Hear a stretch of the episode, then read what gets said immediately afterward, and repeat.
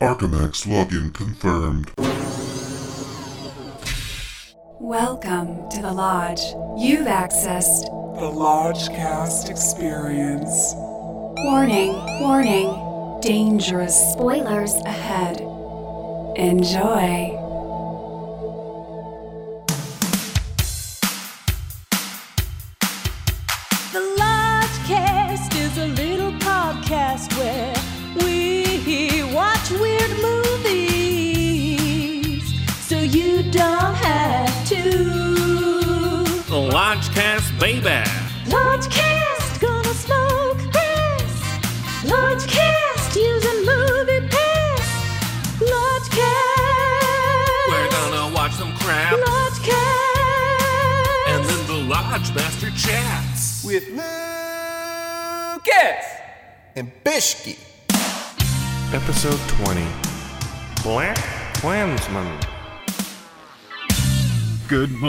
Morning. Good morning to you. Good morning, everybody. It is 9:57 a.m. in Burbank, California, and this is the Lodgecast. I'm your lodge master. With me, as always, is brother Bishki Good morning. and Yeah. brother Lucas. Top of the morning to ya. And today, brother Zach finishes his uh, strange rock block of episodes with uh, today's feature. Summer of Sam, Summer of Sluice.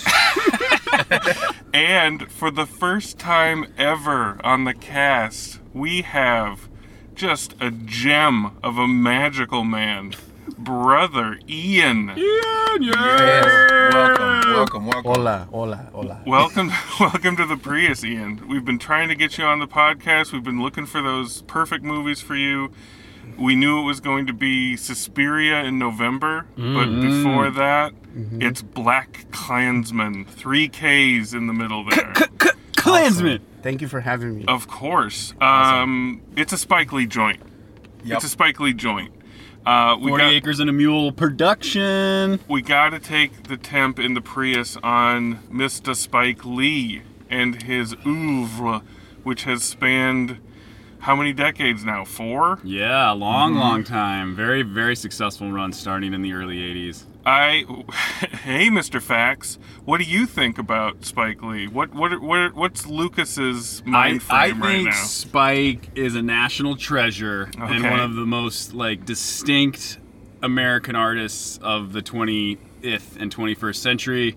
Wow. I absolutely love and adore Do the Right Thing. It's a four bone masterpiece. Agreed. Like it, Yep. it knocked Yes, me out yes. when I saw it for the first time in tenth grade, and I. I, I bought the original one sheet. I had it up on my wall. Great I bought, I- soundtrack. I, bought yeah, amazing soundtrack. I bought his uh, Do the Right Thing published screenplay, which also had his diary notes on making it, which is just for anyone that wants to like learn about the original like old school studio process back in the day. I mean, it's just amazing. But, but what has he done for you lately? Lately, sadly, I, I did a little homework last night, a little research, and to my horror, Uh oh. I discovered that uh, speaking of Summer of Sam, the last Spike Lee joint I saw theatrically was Summer of Sam Wow. in 1999. So some of the people listening probably weren't even born then, but uh, yeah, like that was the I last think time I, I saw they were born. Spike Lee's name on screen in a theater. And the last film of his I saw in general, like on home video, was the 2006's Inside Man. But since then, we're talking like, gosh, 12 years, I have not seen one thing. So he's pretty much preserved in amber for you. Yes. Okay. Uh, Sluice, where where are you at? Uh, similar to LT, it, it's been since 25th Hour since I saw Spike Lee join the theater. Uh, I was playing Yo Bum Rush, the show, on the way over here, just trying to summon, Get back in there. summon the do the right thing. Get back in that groove. Juju. Um, I agree with LT. His early stuff is pretty unimpeachable, and and he's definitely a notable American artists of the 20th century. Mm-hmm. I'm hoping that this film will re-announce him as also an artist of the 21st century because so far, you know, he's more notable for what he wears to Knick games in the last 15 years than the kind of movies he's making. But Right. you know, I am. I've He's been a classy guy. He's a classy, stylish, He's fashionable one of a kind. gentleman. He's one of a kind. Okay. And and uh, he's nothing if not provocative. But this this film seems from the outside looking in like it's in that sweet spot for Spike Lee where it's loud, it's absurd, it's it's uh, insightful, it's of the moment.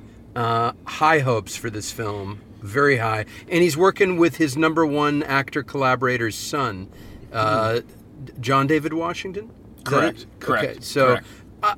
This has a lot of potential. Okay. Very excited. Been excited about this movie for months. And I believe John David was an ex NFL player before actor, correct? That might be correct. This is this is all great, but brother Ian, Mm-hmm. when I say Spike Lee, what what happens in your brain and in your loin? Uh, do the right thing.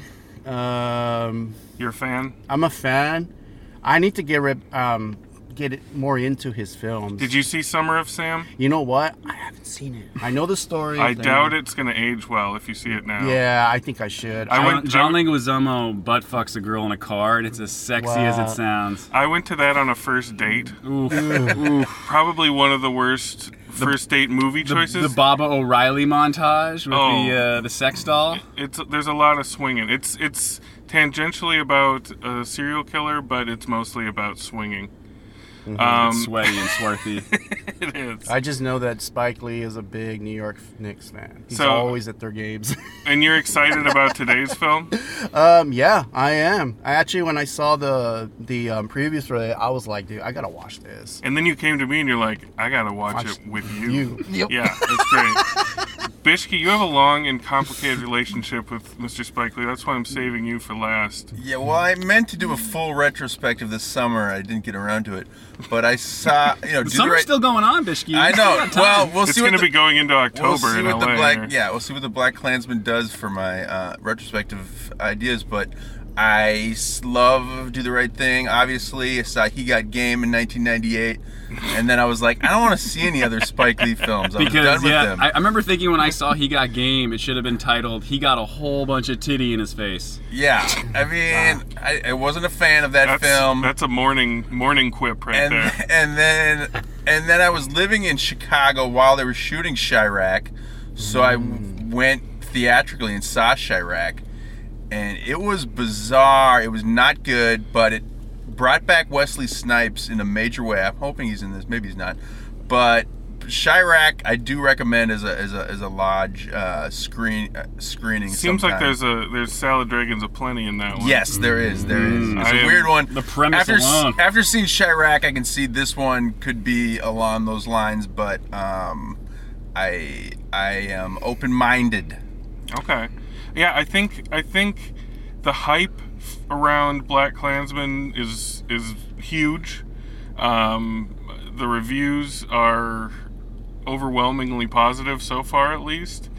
And I'm just wondering. I feel personally, I feel Spike Lee's movies are always entertaining, whether or not they are entertaining in the way he intends them to be. Sometimes it's his bombast that is the entertaining part, his overreach, and I don't know. Maybe he found the sweet spot with this, but I I, I, I feel Spike's movies that we all love more than others are ones he's collaborated on the screenplay with, as opposed to ones like Chi-Raq, where I think he's got sole writing credit. I've always- doesn't. He, he that was a co-write also. Ah, okay. Well, I feel like he, he's a, he's better suited to work with other writers in general because I find his writing is not as strong as his direction. or directing. or he it's just it's just a matter of the zeitgeist of whatever whatever year he's releasing it in connecting with the material. And and to that, That- point, that too, yeah. We're at the one year anniversary of Charlottesville. Oh right, yeah. And that this to the weekend. and this Shit, release, really? this Oh, man. it's today or tomorrow, Yeah, and the release was timed to coincide with that. yeah. That's one of the zeitgeist. Part two of the zeitgeist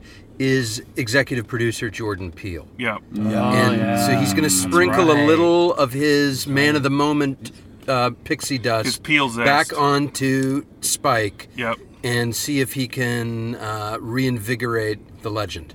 Yeah. Yeah, I think we're all optimistic.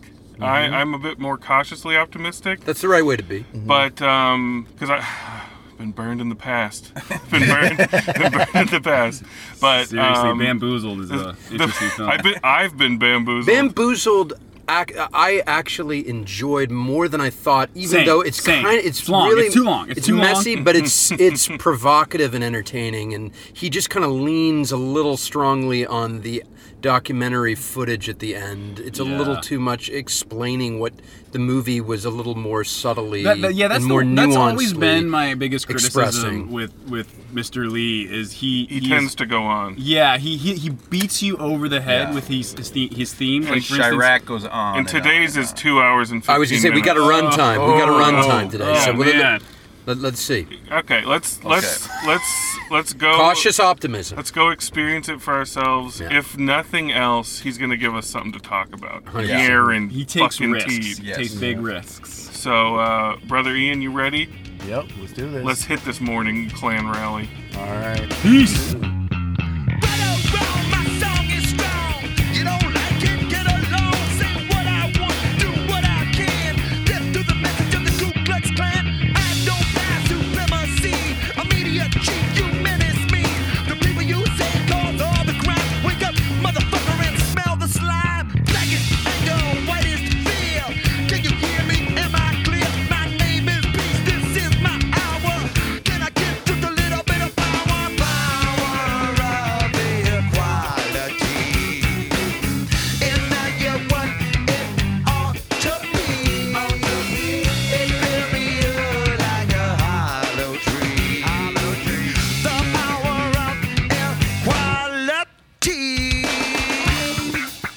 Say what trapped at that Peckerwood had a gun in my face. And he was an ass hair away from pulling the trigger. And he didn't. But he could have. And then I would have been dead. For what? Stopping some jerk offs from playing dress up? Flip, it's intel. Well, I'm not risking my life to prevent some rednecks from lighting a couple sticks on fire. This is the job. What's your problem? That's my problem. For you, it's a crusade. For me, it's a job. It's not personal, nor should it be. Why haven't you bought into this? Why should I? Because you're Jewish, brother. The so called chosen people. You've been passing for a wasp. White Anglo Saxon Protestant, cherry pie hot dog white boy. Hmm. That's what some light skinned black folks do. They pass for white. Doesn't that hatred you've been hearing the Klan say, doesn't that piss you off? Of course it does. Then why are you acting like you ain't got skin in the game, brother? Rookie, that's my fucking business. It's our business. And we are back from our morning screening. How's everybody feel about a morning screening? Very guys? good. Very nice. That was, Yeah. that was Packed well theater. well Yeah. attended. Yeah, it Diverse The it was eight theater. price brought people Not out. bad. Yeah, almost sold out. Uh, we're, we've been keeping it muted. That's a tough movie to keep muted, especially uh, after that ending. But before we get into it, Brother Bishke, give us that snaps. Snap.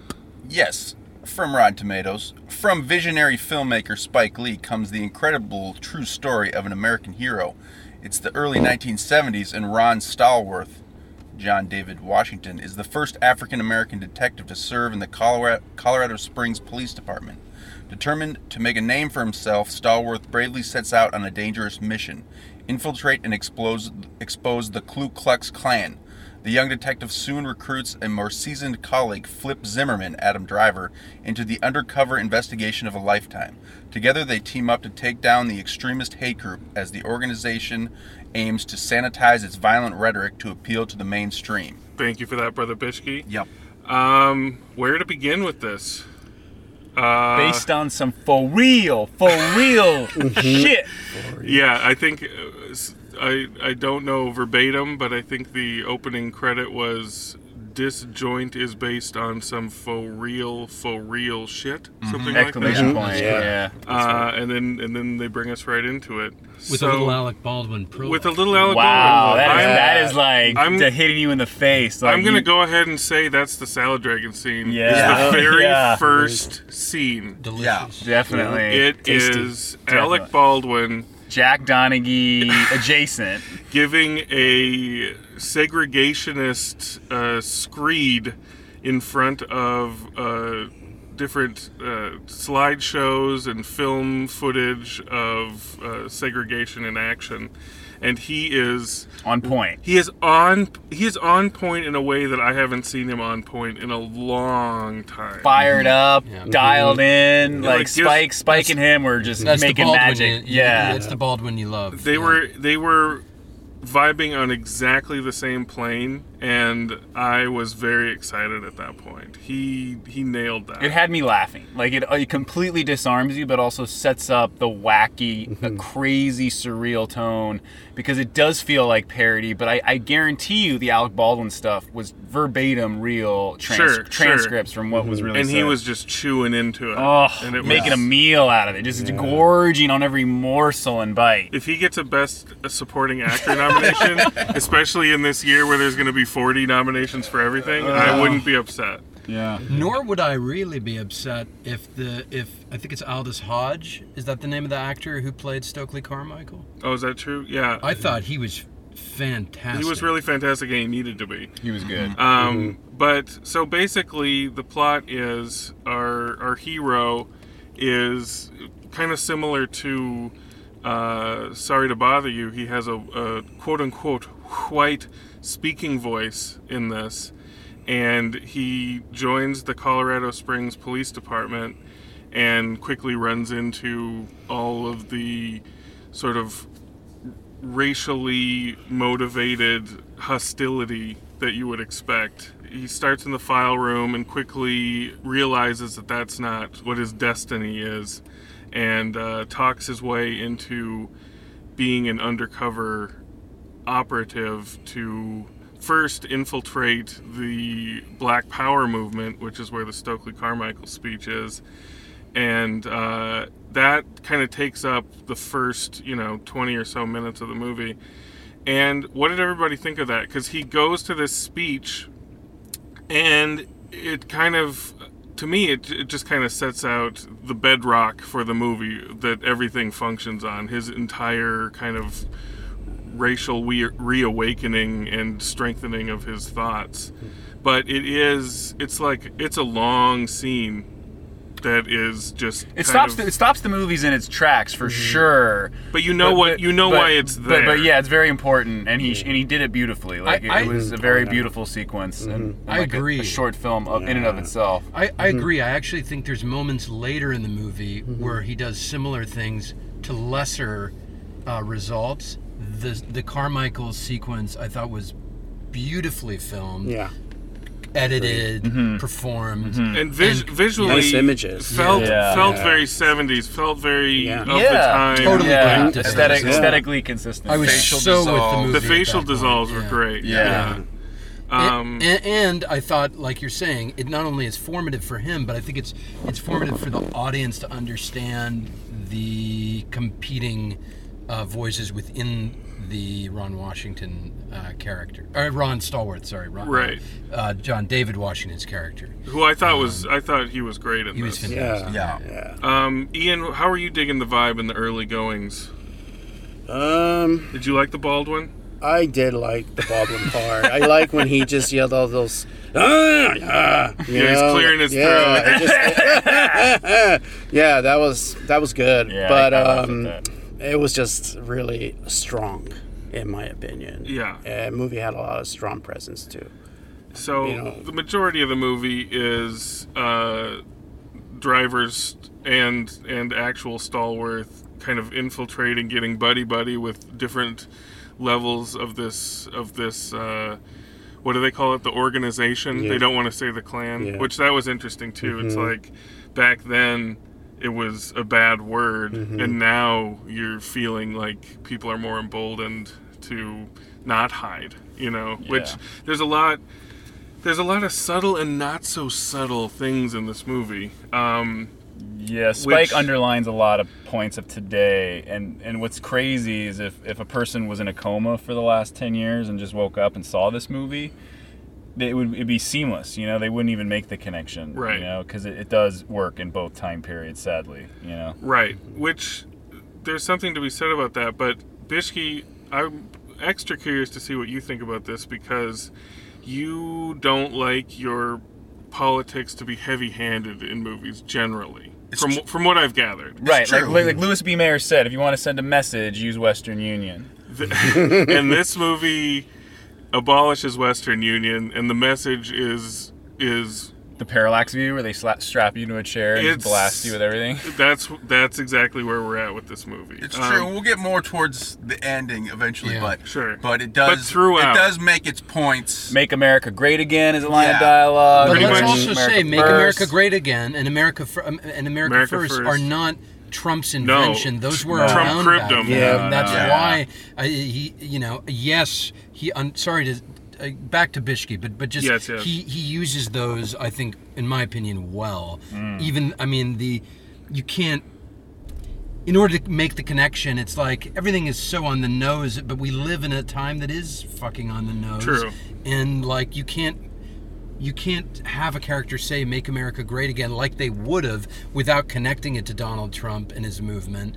Um, there's no way to do that subtly. I mean, it just Well, but is there's a what way to do I it more subtly. or maybe more comically, uh, or I don't know, but it, yeah, I, I I would say it works like for quite a while until maybe it doesn't. But uh, I agree with I think I think my main the the main point that I'm going to make is I thought it, it was a great scene where um you know uh, Stallworth is talking I think to his his captain or his superior and they're talking about David Duke and they're talking about the absurdity of David Duke running for public office or for having somebody that would even sympathize with him in the presidency and that's played for laughs because we That know works. That's when it's But- working, when but, you're like- but but but but they take away the bite from it with an ADR Oh yeah, where they added that in post. They totally fixed where that in at the post. end- where where- it cuts it cuts to a B-roll or like a, no, a it, it close cuts it, cut, of it cuts to Ron. his face, and it's and he says, "You're really naive if you think that couldn't happen. Why won't you man. wake he goes, up? "You're naive for a black man." Why won't you wake up?" And it's like, fuck, we don't we don't need that. Right. Like that's the bludgeon that ruined that scene for me, where it's like Mm. you're you're you don't trust us to read between these lines, get what you're saying in the tone that you're saying it. You have to take the air out of out of that little satirical moment and Totally agree. It's like in summer. Bludgeon us. It's like in Yeah. Summer of Sam. You know, all the neighborhood Italian guys hung out in a cul-de-sac in a dead end, and you get that these guys are going nowhere. Their lives are stuck in a rut. They're all cosmically in a dead end. What does Spike do? He like literally films a sign that says "dead Yeah, end," and he that- like that's pulls exactly back it. from it while they're all like standing around it. And it's Which- like, dude, we get it. It's like you can you can Mm. do that. You can do that. That's fine. But give us a little bit of credit and don't it it kind of just takes you out of the story that's being told to me at least. I think that's totally valid, and, and I think there's other times where even, that's even more so true. I think what one of the things the movie does well is it tries to show the repackaging of Yeah. very, uh, very outlandish and overt racism repackaged into palatable racism that we are still dealing with in like modern America today, where people can step back and go, "Well, I'm not a racist." Right. I just I just say, why can't we have, why can't we be proud to be white? That's not racist. And you you start to unpeel the onion layers, and you and, and it's like something that is so obvious. Uh, um, the, the racism is so obvious under the surface, but when you when they like use these kind of smoke screens Mhm. to to hide behind, and so I think someone saying, you know, wake up, it it it, it still is something that you could say to a character Right. that's trying to say, you know, I sorry, just one quick thing. It was like when I tried to explain to someone after the election all the rise of the hate crimes and then the outward uh, neo Nazis and white power people, and a friend of mine said, "Oh, come on, you're you're blowing away out of proportion. It's not that bad. It's never going to be like that." And it's it's just it's just like you can be blind to it because it seems so outrageous, and and you know, but it, that doesn't mean it's not happening, and that doesn't mean uh, that these people aren't feeling emboldened or safer these days than they were, The uh, you know, even five, ten years ago. Right. And Mm-hmm. and that's all in there. I'm just saying it was obviously a late addition to put that little button on that Might have scene. been. I don't know. And No, for sure it It was. for It- sure it wasn't was. even mixed right. It was like it wasn't even I mixed didn't right. pick up on that. I didn't pick up on so to have to see that makes me question like it it shakes the foundation of my trust in the storyteller at that point so which leads me to my next point which is this movie feels shapeless. For to me. sure, for sure. I agree it's, with it- that. It's herky jerky, and again, it goes back to pacing, pacing, which which is fine in if you're aping kind of the 70s movies that this this film obviously reveres Oh, but with that scene when they're walking next to the creek and That they're talking rough. about, it's like, come on, guys, like, don't start all the way back. can't, we just, can't we be like halfway up the creek? Yeah. Yeah. Well, I felt that like um, it needed to build to a crescendo. It should have been more especially with- suspenseful, intense. especially with the very tag ending it gets it gets to, and it it's sort of it gets bogged down in the plotting. I- I would say it kind of goes off the rails when he decides to go into the Klan rally as the cop defending David Duke. Yes. Like him having him there in his like you know um, kind of black exploitation like I don't know undercover cop Outfit. outfit, and and then it just the plotting after that point. But my point is, though, when he show when they're both in the same room together, the two Rons finally, Mm-hmm. it should have been so fucking tense. Yeah. And Yeah. there's nothing. The- like there's yeah. no tension. The Like, tension is- even even when when, the guy discovered who he recognizes one of them and goes, "That guy's a that guy's a Jew cop." It's like there's still no tension, and that's when you Um, know you're kind of then like, then there was tension for me, but I agree with you up until that point. Ian what did you did did you start to feel the length at all it's a two hour and 15 minute movie plus 30 minutes of trailer plus a Yeah, the, tra- the trailer, the trailer was the part that I was just like impressed because it was just trailer to trailer, trailer. and we are just like, whoa. and and it is Yeah. it is uh, a Star is Born is the new Mission Impossible. Yeah. we will see it at every movie, and it doesn't Oh. come out for another month and a half. Maybe it's time to let the old So going to Wait, question, uh, the, Anyway. que- the question was, You gotta trust me, how- Did you fe- did you start to feel all you gotta do. the length, or were you consistently uh, in, engrossed in this movie?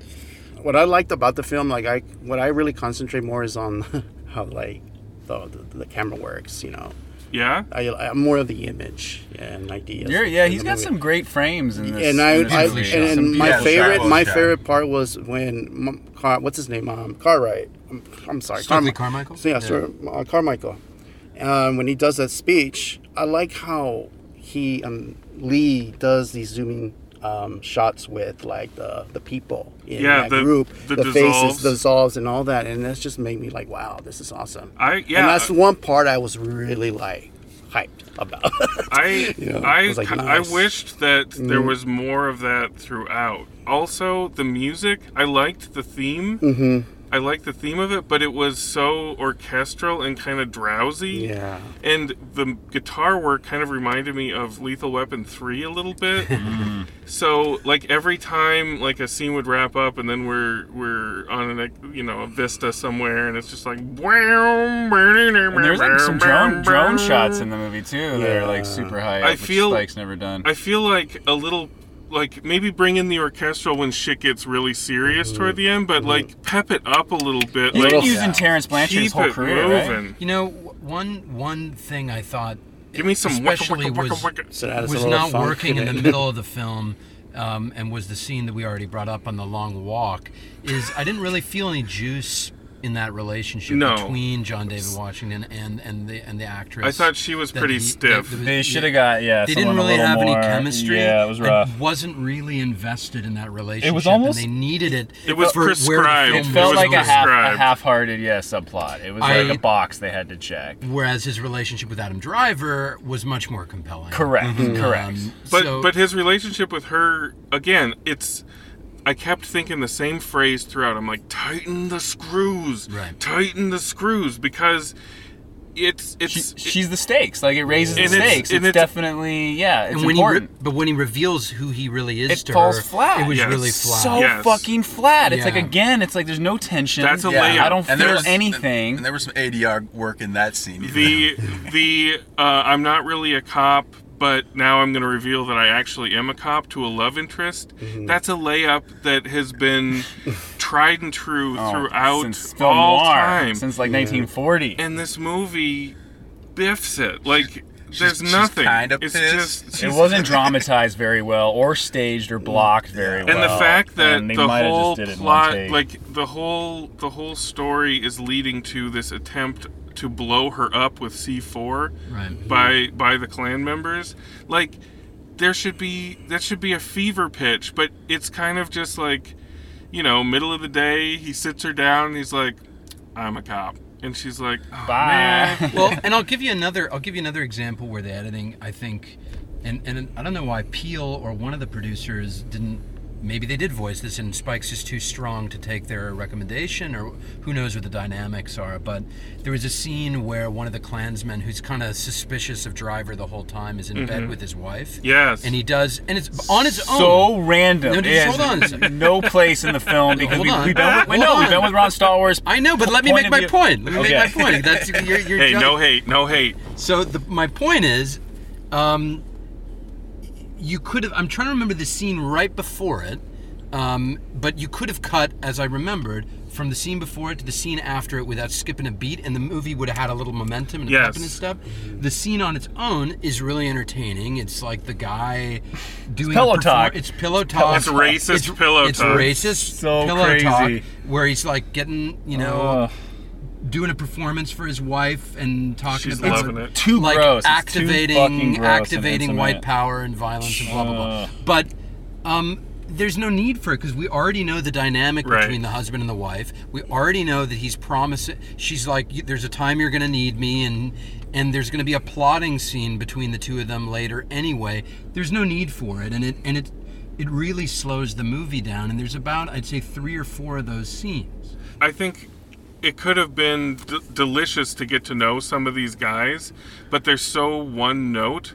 Right. Like Yeah. that, it doesn't matter. Like there are, e- there seem to be endless scenes with Adam Driver ingratiating himself into their world, but they all kind of blend together. Like there's there's the dumb fat guy, there's Yeah, the the wiry uh, skeptical guy, and then there's the sort of sympathetic to him ringleader.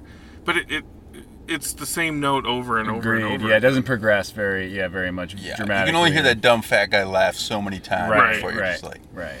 how do we feel about the um, intercutting between? Okay, With Harry Belafonte. That was Harry Belafonte, right? Yeah. Okay, yeah, yeah. And between that and the the Ku Ku Klux Klan like induction, like how do we feel about that going back and forth? Because to me, I mean, it's like the tone of the film, and then you bring in Harry Belafonte, and it turns into like a documentary Yes. almost. It was it was Stunt um, casting for sure. Yeah, His it- last on-screen performance, most likely. I Lucas. I started feeling really bothered by the choice and then completely switched my opinion of it by the end. Okay. And and You weren't you you didn't have pause when they were cutting between black power and white power. um I thought Like what what is he saying? What is he saying there? I understand because he, I well, if I may, I think he's trying. In if I don't know if he's trying to say this, but what I get from it is Mm-hmm. it's very easy to look at the th- at, at those things as this as two sides of a coin, and then you'd be making the same mistake that Donald Trump does. And I think that there are, so if that's if he's trying to show you that you could easily mistake that, and then you see that there there are clear differences. One is oppression and, and one is reaction to oppression, and they're not. Do you know what I mean? They're not like the, the same. They aren't the same sides of the coin. Right. But the way but, I but, inter- but but if I sorry sorry one last thing one last thing. Uh, so but I do think though the wa- the reason why I liked Belafonte bumped obviously because you're like oh he's a guy who's telling a real He's a story real real dude. and but he's Mm-hmm. much older now so that doesn't and i'm noticing it because he would have been younger and so I, and i'm aware a real person has entered the the space of the of the movie but by the end of this of that sequence i felt like it worked because all of a sudden the the robes had been and the hoods had been taken off in a way and the people you're laughing at you're like you're seeing this is actually you're reminded this is real people did suffer people did die and he's kind of starting to show you there's fiction and there's reality and and he definitely hits that home later at the end of the film Lucas so. counterpoint. No, I was just gonna say I interpreted that scene as Spike Lee encouraging the audience, people to get, you know, proactive and organized because you got to fight fire with fire. This turning the other cheek shit is not gonna work. And when these guys are like get like you know building an army essentially, it's like you've got to build your own army because if you don't, they're gonna fucking burn crosses on your fucking lawn and like and like you know come after you. So you gotta like put mm. your foot down. I looked at Yeah, it I as mean, the- like the Martin you Luther- gotta wake up. Martin Luther King, Malcolm X tension has been there since the beginning with uh, Spike Lee since since uh, Do the Right Thing, and it does um, provide a good narrative tension because I think you got the cop in this movie who is torn between kind of the black power, but then also like, you know, I still want to be a cop and I still want to, you know, hold hold things together and not get out of control. I- Right. but I think I think uh, I kind of side with Lucas's interpretation that he is Spike's Spike's letting his rage spill over in that a little bit, Yeah. and it, which is totally justified. I'm just kind of like with Dinesh, like you have to wonder what the viewer is going to be thinking of all this, and I don't know. I don't know what what average Joe viewer is going to take away from. I don't inter- know how this is gonna play in I the don't- South, you know, I like don't- in Charlottesville. And we also have have to point out this is in the Burbank 16 multiplex. Mm-hmm. This movie that we just watched is playing alongside The Spy Who Dumped Me. Hotel Transylvania. like that's that's pretty amazing and in it's and of using itself. every, every every racially charged slurp like from Yes. the Ku Klux Klan like it gets under your skin like the Yeah. stuff that they are saying is Well, I think I think too like um, because it does. There is a barrage of language of just all, every slur in the book is in this movie. Yeah. and I think it's used it's used correctly. I mean, as shock value initially, but I don't know. There's two ways of looking at it. Either I kind of felt like that they were coasting on that in the middle quite a bit, where it's like, isn't this shocking that all these people are saying, you know, all these words, and it it once you accept that as their world, it ceases to become shocking, and then you need you need that you need more story nutrients to to Agreed. hold to hold up the Mhm. weight of that. Um, but the other way of looking at it too is like, oh, it gets under your skin because there is a cumulative effect Yeah. of hearing all that, yeah it's disquieting yeah and it builds toward the end. Um, Yeah. What else? What else do we need to cover in the Before we get to the end? Before we get to the inevitable. I just feel sorry. Yeah. No. Go ahead. Um, the, what you were just saying about the parts where they're saying all the provocative Mhm. stuff. I, I kind of felt the presence of the people we're around with. I Mhm. wonder what they were thinking. Mhm. And I noticed there was a couple who was sitting next to Mhm. you, were African American, Yeah, and, and yeah. I, you know what, the guy seemed like he laughed and He was in it. I Me- was, I me looked and- because me I and him yeah, were on the same page, yeah. and I wasn't uh, holding back. I was like Mm. like laughing at what I wanted Yeah. to laugh at. I didn't feel any tension. I think there's us. an assumption that anybody that's going to this, especially first thing in the morning, is probably down. Is probably, is probably in in jive parlance down. Um, yeah, no, we were we were both digging it, and he and his girl would like very occasionally talk to each other about what they were seeing. Mhm. Like they they had to kind of address certain things. And I noticed it was a diversity of a crowd. there. Yeah, it was like, all yeah. shapes and Especially sizes. for that was- Burbank. Yeah, Yeah, I no, was they like, were wow. all different demos. It was good. It was a good turnout. I feel like the tone Mm-hmm. is purposefully like nobody nobody involved in the movie would even Mhm. argue that the tone is crazy. Mhm. It But goes it plays like comedy more than drama. Yeah, I feel what I- because I felt like I was laughing more than than I was like being horrified or First half or- especially. Because Yeah. yeah, because the Alec Baldwin thing like it keeps you kind of high and elated, and then Yeah. he goes into the interview and you're like laughing some more, and then he gets hired and, he, and he's like doing the slow walk to piss off the racist cop, and that's funny, and it's like man, this almost feels like a comedy, like mm-hmm. more than me. You It's know, hilarious. Getting Yeah, emotional. Yeah, I can't help but feel like if you tighten the screws overall, the comedy and the tension would make would complement each other. It would Mhm. make the comedy darker and the tension higher Yeah. because shit would be popping more. Like it's shit like you'd be you'd be in it more. You could you cut know? 20 minutes off the movie easily and, Yeah. and, and, and lose nothing of what makes the movie special. The other, agree. the other thing I was thinking was Topher Grace, who appears as David Duke, Yeah. is famous in slash infamous for doing his own cuts of Star Wars movies and Mm. Ho- and The Hobbit. He just Hmm. he just uh, recently I think, trimmed down all the Hobbit movies into one movie. I would like to see both of those.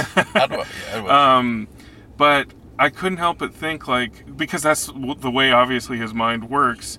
When he watches this movie, what's he going to be doing? Yeah. yeah. It's the optics are bad for a white man who plays David Duke in the movie to do his own cut of Black Klansman, but uh, like, and as an editor myself, like I can't help but see where where it's just stretching out where it should be fucking And not on only, fire. But, but not only that, I feel Spike maybe dropped the ball in certain setups or shots because, for instance, like if we could just jump to the climax where the bomb is exploded. Yes. He, I mean, maybe it was for budgetary reasons. He couldn't actually show us the guys dying, so that was unclear to me at 1st And then he hmm. never got an actual like reaction shot of That- the wife that whole realizing her husband's dead. Instead, it was very confusing. And then again, Yeah. it was like not covered properly or something. So I But felt like very funny where she couldn't fit the bomb Yeah, into the mail mailbox. Right. Yeah. Just yeah. The whole But movie yeah, for me is like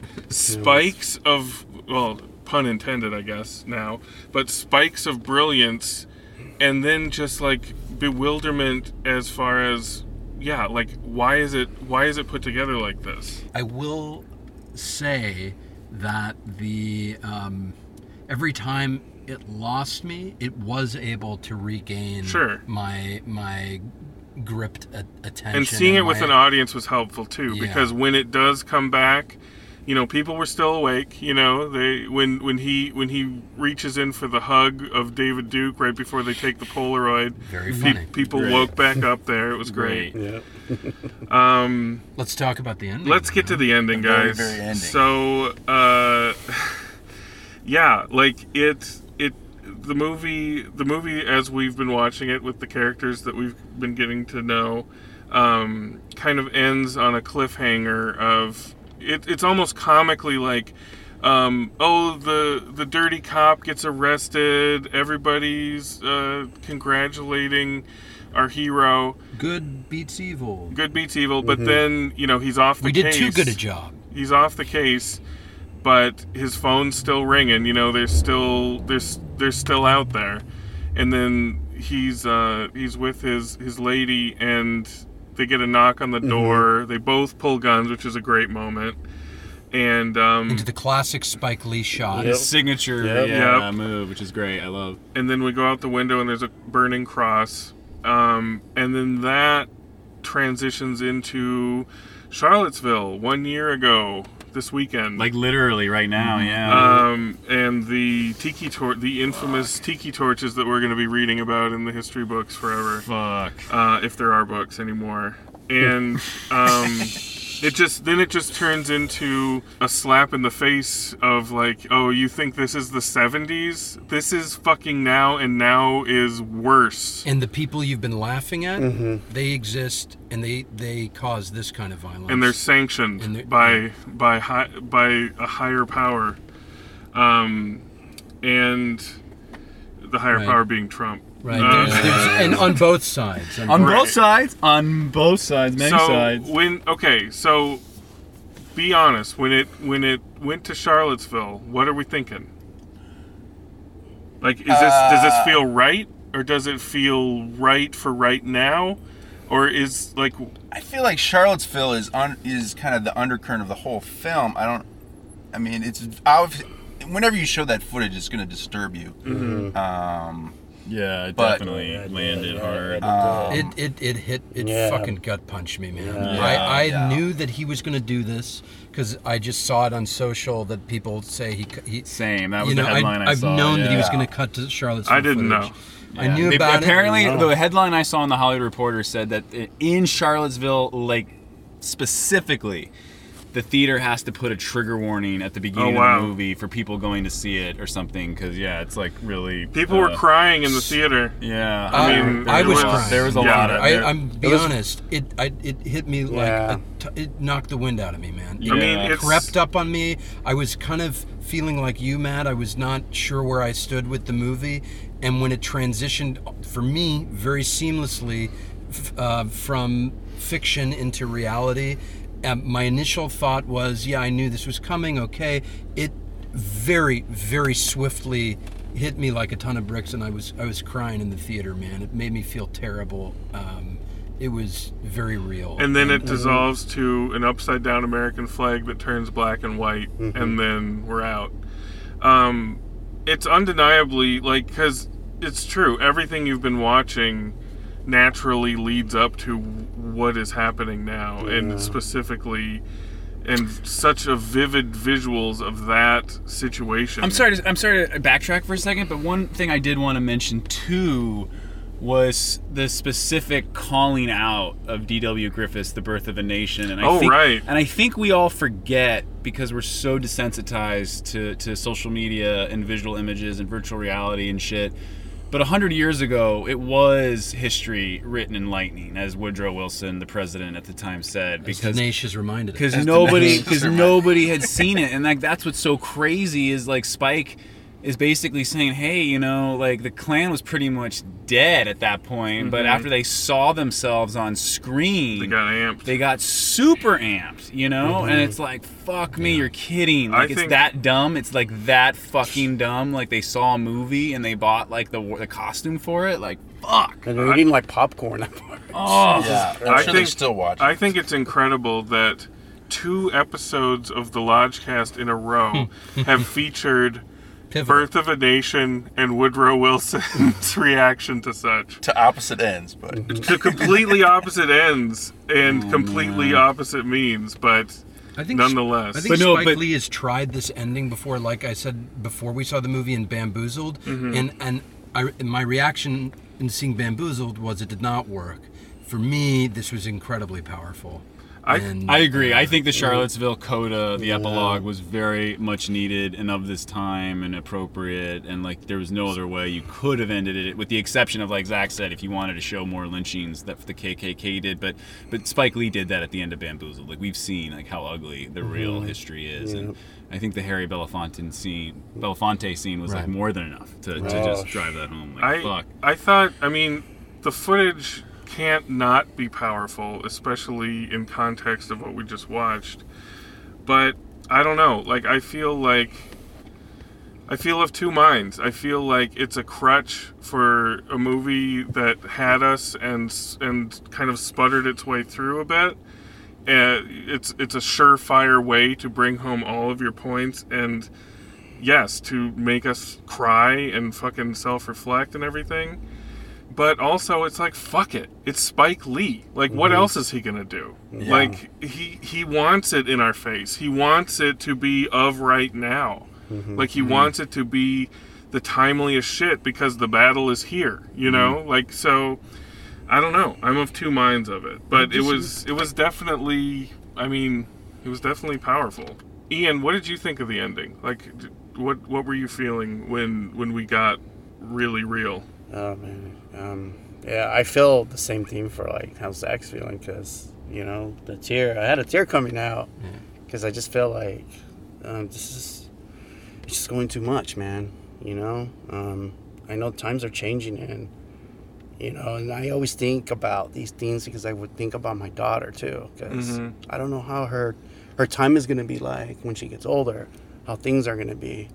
You know, I just kind of like saw that footage, and I really didn't expect that to happen because I didn't know that Lee was gonna do that, and it just kind of it just made me very, to be honest, it just made me very upset and just freaking pissed off. Well, that's what he wants. You know, I just It- it. I just it just pissed me off, and then I noticed after that when it finished, everyone was quiet. Yeah. Yeah. Oh, yeah. And I know the quietness. Yeah. And I was like, wow. That was a. And I was, feel that hit everyone. Just It- boom, yeah. boom. Yeah. Yeah. it hit everyone. It was a very quiet conclusion there. Yeah. Mhm. Let's go to the bones, guys. Bones. Bishki, roll right into it. All right. Um, uh, let me get the feel. Let me get the feel. Okay. He's not going first. He's not going first. He's hedging. He's hedging. Uh, let's get let's give the resident hothead the floor. I, uh, I, I, when it opened with Baldwin, it, we were at like a four, Yeah. like a three and a half. I was like, holy shit, I forgot about Spike because the trailer. no, no, because the trailer. Why you gotta act like you forgot about? Spike? I know, yeah. But no, the trailer sells it as like such a conventional type of great. movie. Yeah. And I think everyone who's seen the trailer thinks, oh, it's to be a conventional movie. And that opening scene, like all bets are off. You're like, oh shit, this is not in the trailer. like this is not what I was expecting. And and then yeah, it, it kind of kept the four bone, three and a half bone goodwill for the first act. I'd say for the first 30 minutes, I was totally like on the same page. Mhm. But uh, you know, as it went on, I definitely was feeling the running time, and uh, yeah, this is tough for me. I I, I want to give it three bones, I really do, but but but uh, You got support in the car, Lucas. but it kind of but it kind of did play one note after a while in terms of the drama and the emotion and like you know there was really no tension or suspense after the the little lie detector window smashing scene really. Um, so I give it you know uh, fuck. I mean. You can do it, Lucas. Two and a half bones. I mean, it's technically well made, but like Mm-hmm. I, I, uh, I think it need it need needed more work in the editing Mm-hmm. room. I feel like it definitely, like Bishki said, if it was a little bit shorter, it would have landed twice as hard. It would have Sure. knocked the wind out of you. Like people, yeah, I would have been crying at the end, but because it is like so meandering, and yeah, you made your point. I got it. It's uh, you know, it's two and a half. Brother Zach, where your bones at? I, I don't disagree with most of what LT's saying. Um, and I think I was watching the Stokely Carmichael sequence, and even as long as it was, I was so gripped, and I had been laughing, and I had, he was showing me why Spike is such a legend and is such a virtuoso, unique filmmaker, and is often imitated in that first 25 to 30 minutes. That I thought, man, he's really going to do it. He's really going to deliver like another classic. This is not a classic for me, um, and I agree. If it was a little t- a little better constructed in the writing, and then it was a little tighter in the editing, yeah, this might have been a a, a four. Um, it's just so timely. It's incredibly entertaining at times, um, and it really uh, speaks uh, to the moment we're living in, even though it's set 40 years ago. That said, Mm. uh, it was often on limp uh, in the middle of the movie. Um, despite that, it, it hit me like a ton of bricks at the end. How many bones? I go three. Mm. I, I would recommend this to anyone uh, with caveats. Brother Ian, you're familiar with the bone system as a loyal listener. Mhm. How many bones you give this? Um, it's pretty hard. It is No, hard it's, because it's a mixture yeah. of the message and Mhm. the conveyance. Well, the movie goes all over, in my opinion. It has spots there, and you know, a lot of the humor. You know, I did laugh. It made me laugh. Um, but the end is just the part just kind of made my stomach cringe. Then I just like, well, um, I'll make it quick. I'm gonna give it three bones. Mm. Um, He's in the three zone. I, I, I be honest, I like the film. Um, I like the shots, the images, um, the Harry Belafonte part. I mean, it's amazing. But yeah, I mean, it did had, you know, sloppy parts and, you know, but yeah, I, I'll give it a three bones. Cool. Yeah. Brother Bishke, have you had time to soak all this in? Yeah, I did. Now that it's safe for you to come out Now and that- say what you feel? now that Lucas gave it the count that I was going to give, now I feel okay. Emboldened? You Yeah. feel emboldened I- by his rhetoric? I feel emboldened by Lucas's. I'm going to give it two and a half bones. I think it's it's definitely better than average, or better than Chi-Raq for sure. Mhm. Um, and uh, and it, um, yeah, I mean, I thought it got the. Pl- yeah, it, could- like we said, it could have gotten cut down, maybe a little bit, would have had a little more impact. Um, and and I, you know, I like my politics a little more subtle. Yeah, you do. But but that's just my per- personal preference. I think Spike. I, I wasn't expecting that from Spike. It's going to be bold, and it was bold, and uh, uh, it, it deserves some great performances. Uh, two and a half. Uh, I am embarrassed because I'm two and a half as well. The hosts are all of a hive mind. Yeah. Um, but it just it, it is what it is. Like Mhm. I, I have to I have to give it two and a half, and I'm gonna say, if this were a first feature or a second feature, Mhm. like a Mhm. second feature with money, Mhm. it would be three. without a fucking doubt. Or three and a half too, you know, like because I it's it funny. would be a three without a doubt. Because you know what's funny? I don't know if anyone made the connection, but it's funny like watching John David Washington as Ron Stallworth use his white guy voice, and we just saw "Sorry to Bother You," where you know that's a whole plot point. You Right. know, like literally, it's like it's like uh, Boots Riley. You know, uh, had read about Ron Stallworth. I read his book or something. Yeah, and if it if it were because it is bursting with ambition, and I do always want to reward that because we need that. That's the fuel that drives this this crazy mutating art form of The cinema big ideas, forward. the big fish ideas. Yes, but it's Spike. Spike should be a master by now. yeah, Yeah. and definitely. He, and he intermittently is within this movie. He mm-hmm. is. So the fact that it's his, I don't know, five hundredth movie makes me a little more critical of it. Like, get someone to look at this with an editorial eye that you will listen to. Tighten the screws, make it pop. Like, kick the shit out of us at the end. Get everything working so that no one can deny this. Not even, you know, somebody who is in the Klan that goes to their multiplex to just see what this is all about. Make it undeniable. You have the tools, you have the talent, you have what appears to be all of the ingredients, and it's still good. So I gotta give it two and a half because it's not great. The only thing I would just I would just sprinkle uh, in comparing it to the other uh, you know movie of a young black guy using a white voice uh, of the- of the summer. of the summer um, is is th- this film is um, despite its shortcomings in script and editorial um, you know what Ian's saying about about the photography you know Spike has a way with with cinema language and camera angle movement and there's set pieces in this movie that are so much more uh, polished and elevated cinematically than sorry to bother you And I- Right. Yeah. you know and and that to me is despite uh, the flaws of which Matt I, I more or less agree with um, is it does show Spike's skill and polish compared to a first-time filmmaker like Boots Riley. Despite both these movies uh, having you know a lot of rough around the edges moments and both bursting with ambition and ideas Mhm. um, in different ways.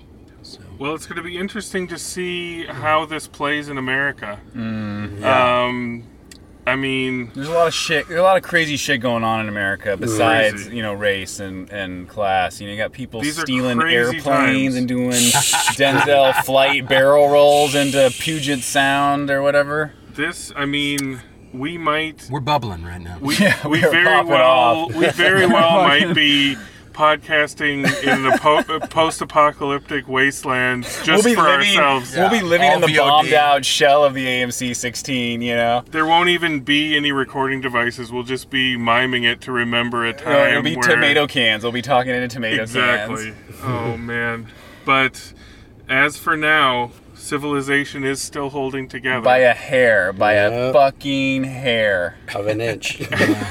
There's a, And, there's uh, a there's an there's an there's an, an emotional quality that is bubbling under the surface that I at least I feel that when again when that sec the Charlottesville section played and when Trump was on screen, I wanted to yell "fuck Trump" in the middle of the theater. Yeah. I was so angry. I was so Yeah. emotional. I was so on a, such a profoundly, deeply upset level with that. You know, but I, I I resisted because it would have been stupid. But I just emotionally felt like I wanted to release Quick- my anger towards this human Quick being. hot So- take poll before before we wrap this up. Will there be another Civil War, Bishki? No, no, no. Lucas, No way. Ian, Like in 50, 100 years. fifty or hundred years? Okay, Zach. Uh, not in the yeah. I would n- know is my answer for the near future. No. Interesting. As much as Dinesh wants it, no. Yeah. No. I No way, man. But hopefully not. I mean, hopefully not. Yeah, hopefully, hopefully not. not. No, I no, no. just I just hope we as a nation are too lazy. That I think that's Too gonna- many screens. too- I hope that I hope that the screens have pacified us enough uh, so that we're not going to get I up. tell you what, you take away pornography, then there might be a civil war.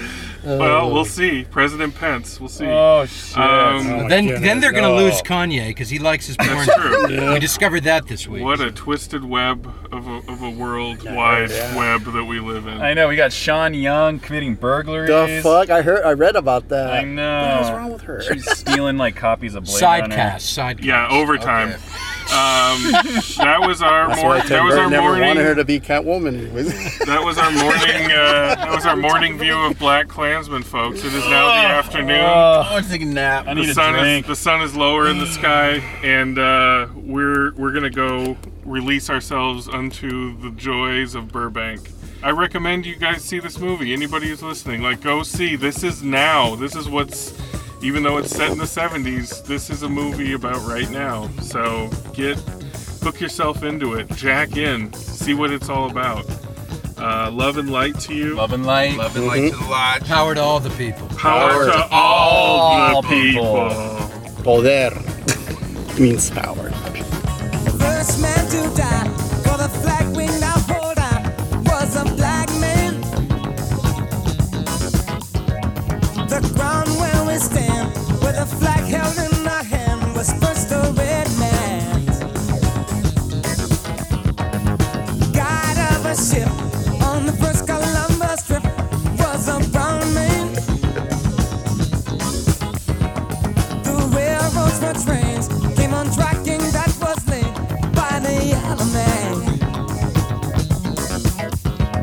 We pledge